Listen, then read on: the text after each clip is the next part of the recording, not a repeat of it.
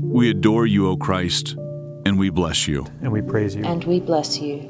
Because by your holy cross, by your holy cross, by your holy cross, you have redeemed the you world. have redeemed You have world. redeemed the world. you have redeemed the world.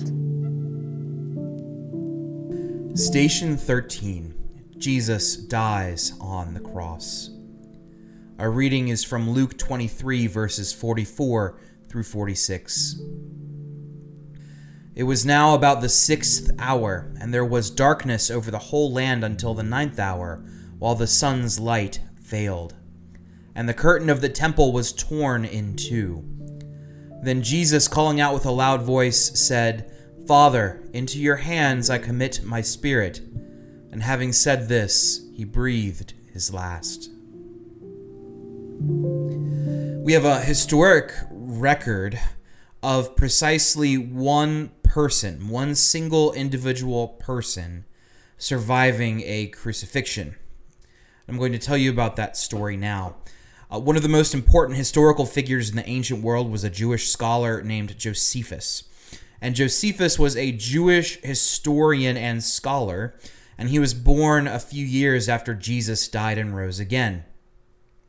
There was an uprising of the Jewish people against their Roman overlords in the year 63 AD, and Josephus fought in that war with the Jewish people and was captured.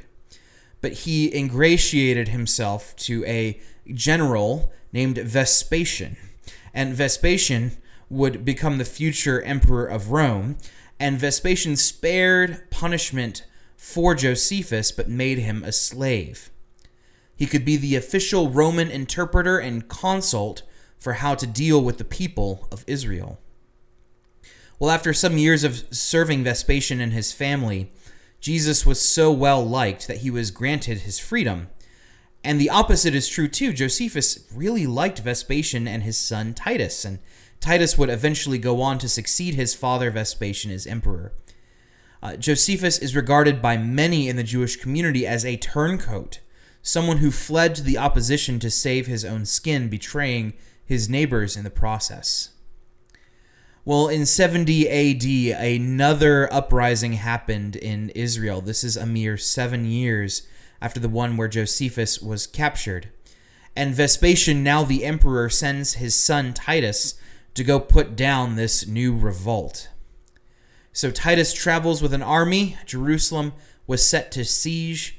And when Titus realized that Jerusalem wouldn't surrender, it wouldn't go down without a fight, he forcefully invaded the city. The siege took nearly five months before the city was finally overrun, and Josephus records that the Roman soldiers were so angry and so frustrated about the insubordination of the city that they were so headstrong, and the Roman soldiers hated them so much for not surrendering that they were especially brutal to the captives, coming up with new and especially cruel ways to arrange the bodies for crucifixion. Josephus, however, discovers that as these uh, captors are being crucified, three of his close friends were being uh, crucified among the captured. And so Josephus goes and rushes to Titus and says, Titus, these three are my friends. Can we please spare them? And Titus says, Sure, go ahead.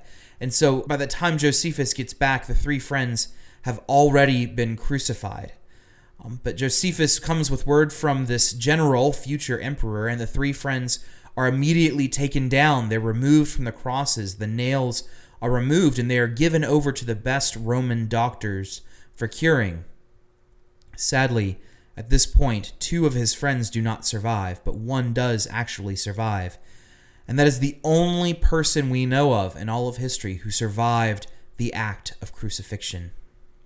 So, why am I telling you about the one person who survived crucifixion that we know of? Why am I talking to you about the one very, very lucky friend of Josephus? I'm telling you about Josephus's friend because he had an intercessor. He had someone who came in to rescue him. And throughout the history of criticisms of Christianity, some folks have said, you know, maybe Jesus didn't die.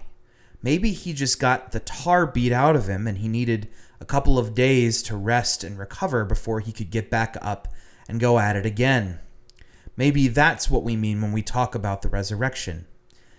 And I hope by this point in our series, you'll realize that these things that people say are absolute hogwash. They are ignorant of the history of this practice. Sadly, we find in our reading that no such intercession happens for Jesus Christ. Nobody dares to intercede on his behalf. He is nailed to a cross like the rebels and thieves and political traitors of the day, and yet nobody intercedes. Don't let anyone, friends, try to convince you that the crucifixion is survivable. Into his heavenly Father's hands, Jesus commends his spirit. The Son of God has truly died.